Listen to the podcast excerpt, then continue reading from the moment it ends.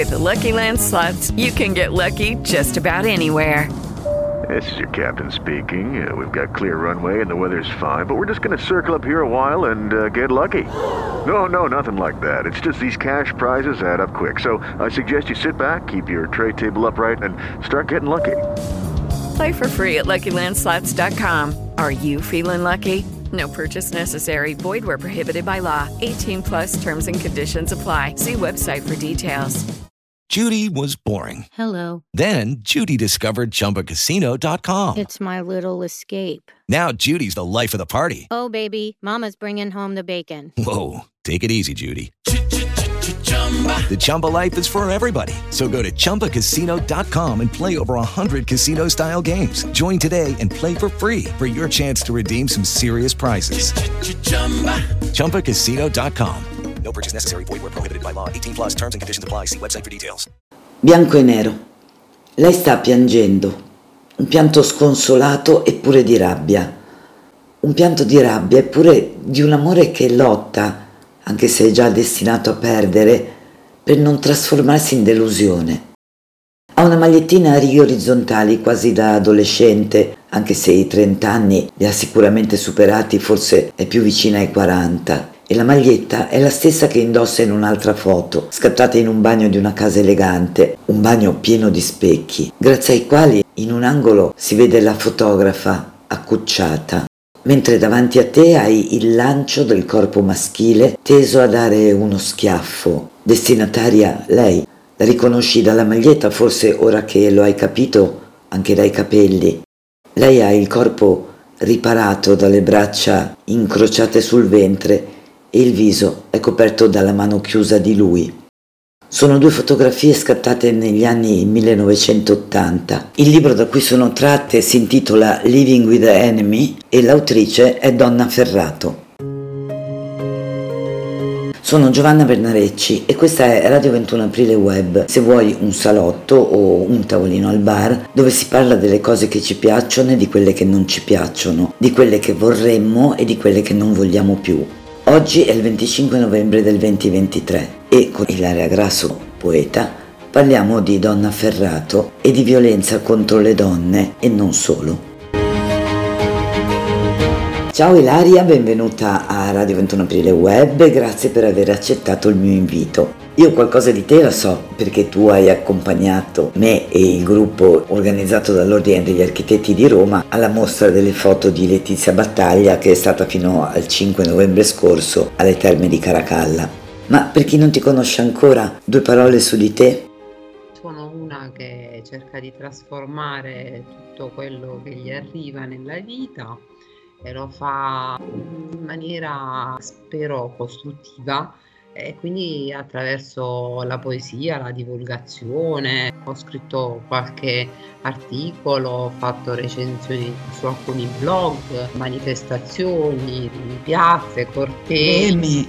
Eh, sì, no, ho ricevuto anche qualche premio internazionale sul lavoro e sulla, appunto quest'ultimo lavoro che ho fatto perché la prima raccolta era Epica Quotidiana e lì ho avuto un premio, un premio internazionale, si tiene tutti gli anni a Taranto e adesso invece era sul lavoro sulla diffusione con la gran donna fotoreporter che è Letizia Battaglia, ma ne ho fatte veramente di tutto, la volontaria alla Gay Center, la conduttrice di gruppi di accoglienza sempre al Gay Center, ho ospitato gente a casa, ho fatto quello che ho potuto. E sono una che cerca di fare quando può.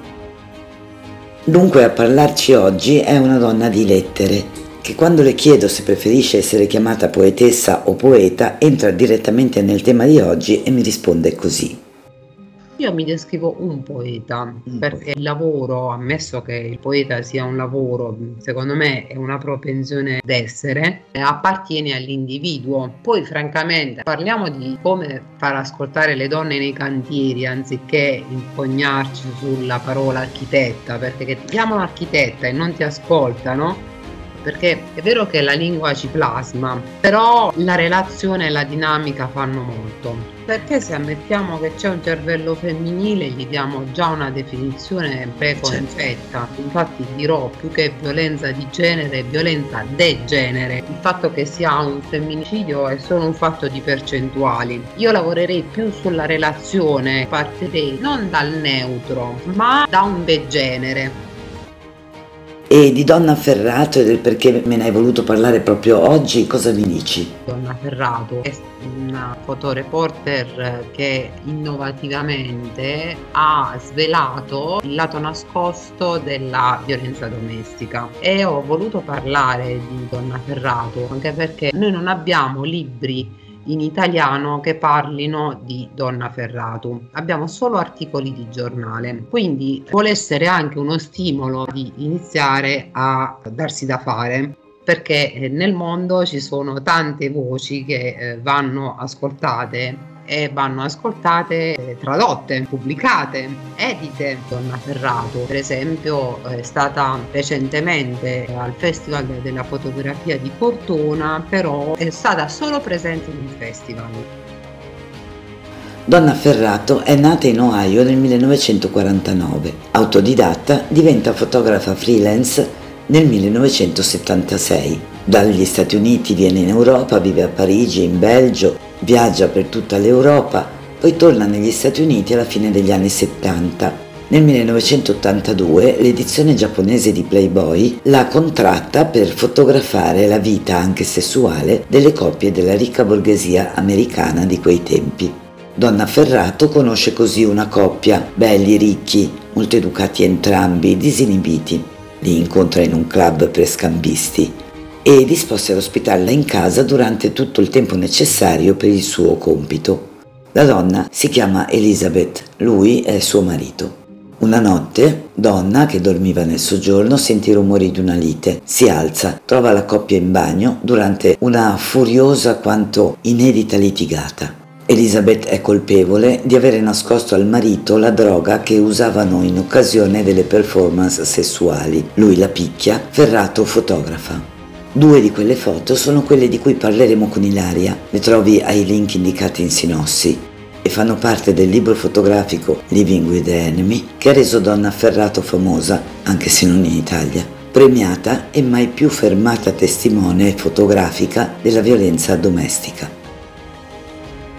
Nella foto che ritrae la donna che piange, che ci sembra essere una nuova pietà, noi troviamo questa donna che seppure nel suo immenso dolore emana una luce fortissima perché ha la capacità di esprimerlo e non è da tutti, quindi non lo rimuove, il fuoco lo tiene bello acceso e non è disperata, si aggrappa con il braccio sul tavolo, sa che è radicata in qualcosa che è se stessa ha il pugno chiuso della rabbia, ma anche di chi scarica la rabbia, fa sì che non diventi aggressività nei confronti degli altri. E già dalla postura noi capiamo eh, un sacco di elementi.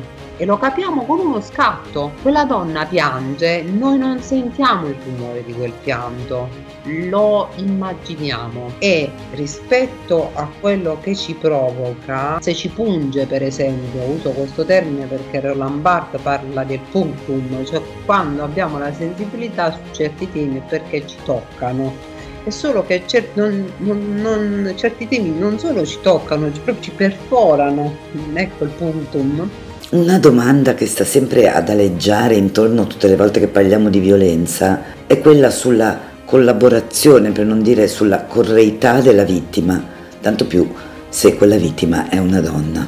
Quanto questa donna che è Elizabeth può avere collaborato ad innescare la violenza di quello diventato il suo nemico e gli schiaffi questo marito possono essere espressione anche se distorta di amore Probabilmente qualcuno può pensare, eh ma questa cosa si aspettasse, lo doveva aspettare che un cocainomane scambista la trattasse così. Invece no, perché è proprio il um, desiderio, sto dicendo una cosa molto forte, però mi piace ribadirla. Nel momento in cui c'è una complicità di coppia così forte, si arriva a condividere tutto, nel bene e nel male, senza giudizi.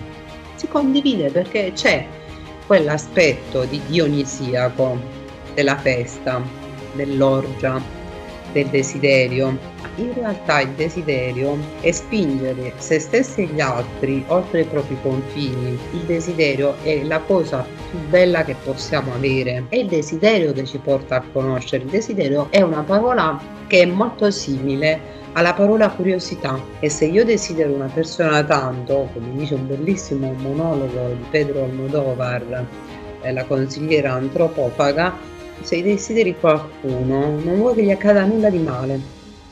Se in un contesto di desiderio convenzionalmente riconosciuto come può essere lo scambismo scatta un meccanismo di questo tipo perché il consenso è stato estorto perché l'altra persona non ha la forza di porre dei limiti per debolezza che non è vittimismo è debolezza. E quando il desiderio si trasforma in possesso e lì scatta l'allarme insomma, le variabili sono molto complesse. E sono tutte nel viso di quella donna. Chiare nel viso di quella donna, nella morbidezza dei suoi capelli, nella fronte arricciata, nella grazia con cui piange e nella, nella schiena dritta di chi vittima non è, ma che sta soffrendo. Come può scoppiare la violenza?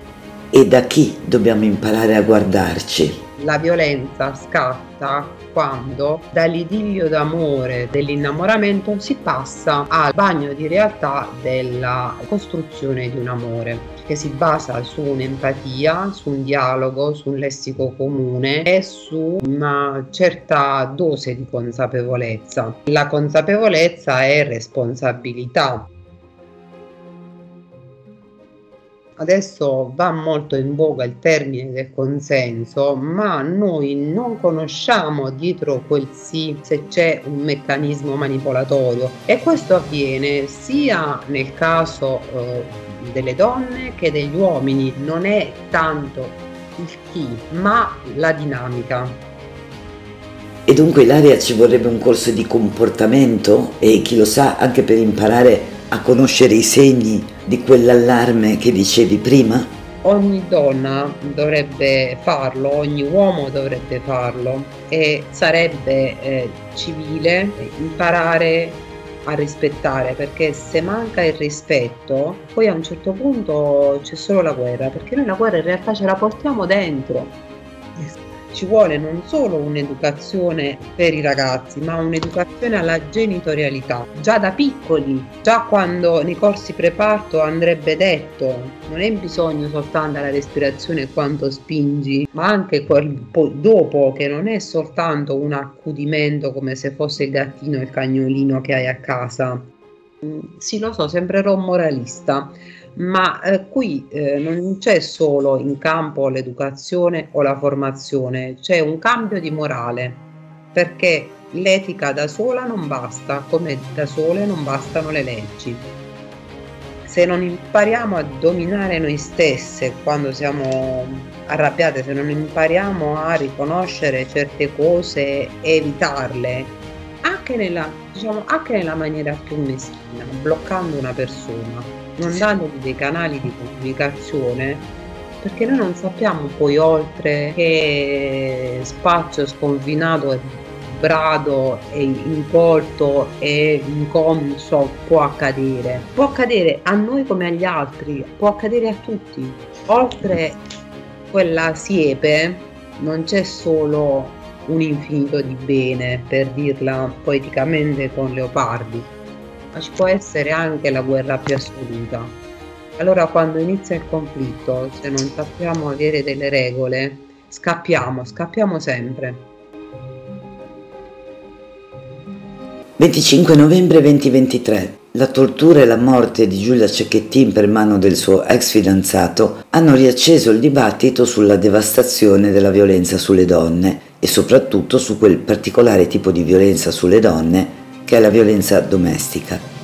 Contemporaneamente, in una delle stories di Cecilia Sala, è l'episodio 440 del 21 novembre 2023, trovi il link in sinossi, una di queste stories ci impedisce di ignorare che la Russia di oggi è quel posto in cui per le idee vai in galera per vent'anni, ma se ammazzi una donna, dalla galera ne esci e ti danno pure la medaglia.